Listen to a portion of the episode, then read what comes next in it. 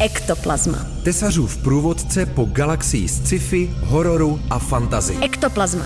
Z vnějšího vesmíru až na dno pytle s Antonínem Tesařem.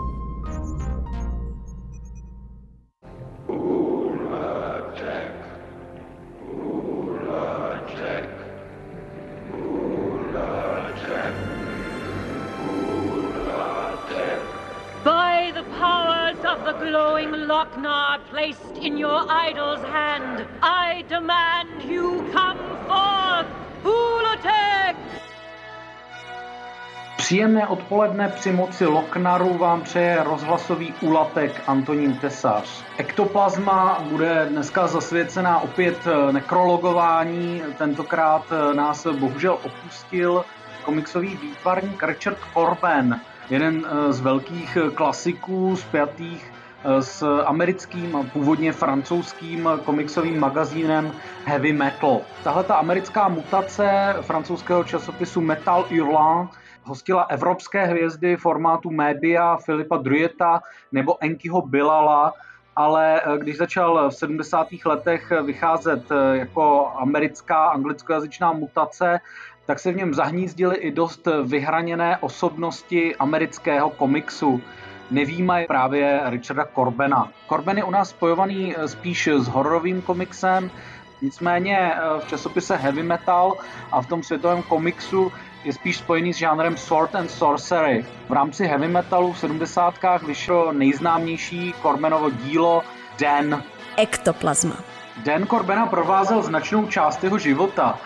Nejstarší verze tohle komiksově filmového cyklu vznikla už na konci 60. let, kdy Corben pracoval jako mladý animátor. Sám vymyslel a vytvořil krátký film, který pojednával o frustrovaném výtvarníkovi, který si postaví portál do jiné dimenze, v němž se z něj stane osvalený hrdina fantazy dobrodružství. Vznikl z toho krátký film Neverwhere z roku 1969, který začíná krátkou hranou sekvencí, ve které Corben sám hraje toho frustrovaného výtvarníka a posléze přejde do velice rostomilé animace, kterou si Corben taky dělal z větší části sám.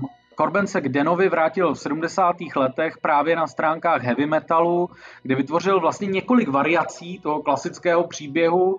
Hlavní hrdinou je tentokrát vysmívaný nerd z naší reality, který se nějakým způsobem taky přes nějaký portál dostane do fantasy světa, kde je z něj svalnatý bojovník. V nějakých variacích se tam taky obvykle objevuje ten magický artefakt Loknar, a taky i to zmíněné zlovolné božstvo Ulatek. Kdybychom ty příběhy o Denovi brali doslova, tak bychom je mohli snadno odsoudit jako sexistické a mačistické, ale z té jejich okouzlující naivity je jasné, že jsou brané s velkou nadsázkou a spíš je to ad absurdum dovedená sebeparodická verze dobrodružných příběhů, které realizují mužské fantazie o svalnatém superhrdinovi, který zachraňuje právě bezmocné prsaté ženy před zlými čaroději a mocnými temnými božstvy a příšerami. Hlavní inspirací Corbena byla klasická série Edgara Rice Burroughse o Johnu Carterovi a zmínit je třeba i to, že Dan se ze stránek časopisu Heavy Metal dostal i do jeho filmové verze, což je kultovní animovaný snímek Heavy Metal z roku 1981, který velmi doporučuju. You saved my life.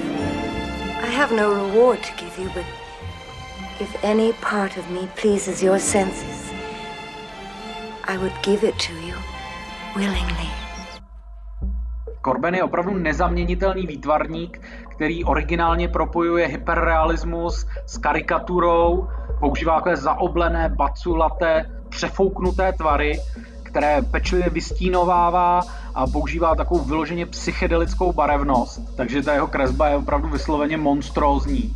Zároveň je to jeden z těch komiksových kreslířů, kteří jsou spíš skvělí výtvarníci než vypravěči. On se ani tak nesoustředí na ten komiksový jazyk, ale spíš propracovává jednotlivé panely, které fungují jako uhrančivé samostatné obrazy. To, že Corben není nějak úžasný scénárista, se projevuje i na tom, že on vlastně po celou svoji kariéru zůstal věrný klasikům fantastiky z období od přelomu století po 30. léta. Velká část jeho komiksové tvorby jsou adaptace. V češtině jsme si mohli přečíst soubor jeho komiksů inspirovaných Edgarem Allanem Poem Duchové mrtvých, ale v jeho bibliografii najdeme i adaptace povídek Howarda Phillipsa Lovecrafta nebo známého fantastního románu Dům na rozhraní od Williama Hope Hodgsona, což je skvělá próza, ve které vystupují prasečí monstra a končí to celé takovým velmi astrálním, metafyzickým psychedelickým finále. V posledních letech eh, Corben dokonce eh, vytvářel vlastní variace na gotické horory a ty Weird Tales příběhy. Sem patří eh, černobílý komiks Rage Moor, který taky vyšel v češtině. To též ale platí i pro u nás nevydané komiksy jako Red God nebo skvěle kreslené Shadows of the Grave. Ve výčtu těch Corbenových děl bychom mohli pokračovat, ale teď už si musím nasadit muskulaturu a projít ze svého rozhlasového působiště přes portál do fantastického světa, bojovat s temným bohem Ulatekem. Zatím se s vámi loučí Antonín Tesař. You must be triumphant. Our whole world is depending on you. I am depending on you. I shall do my best, my queen. No, no, you will win because you must.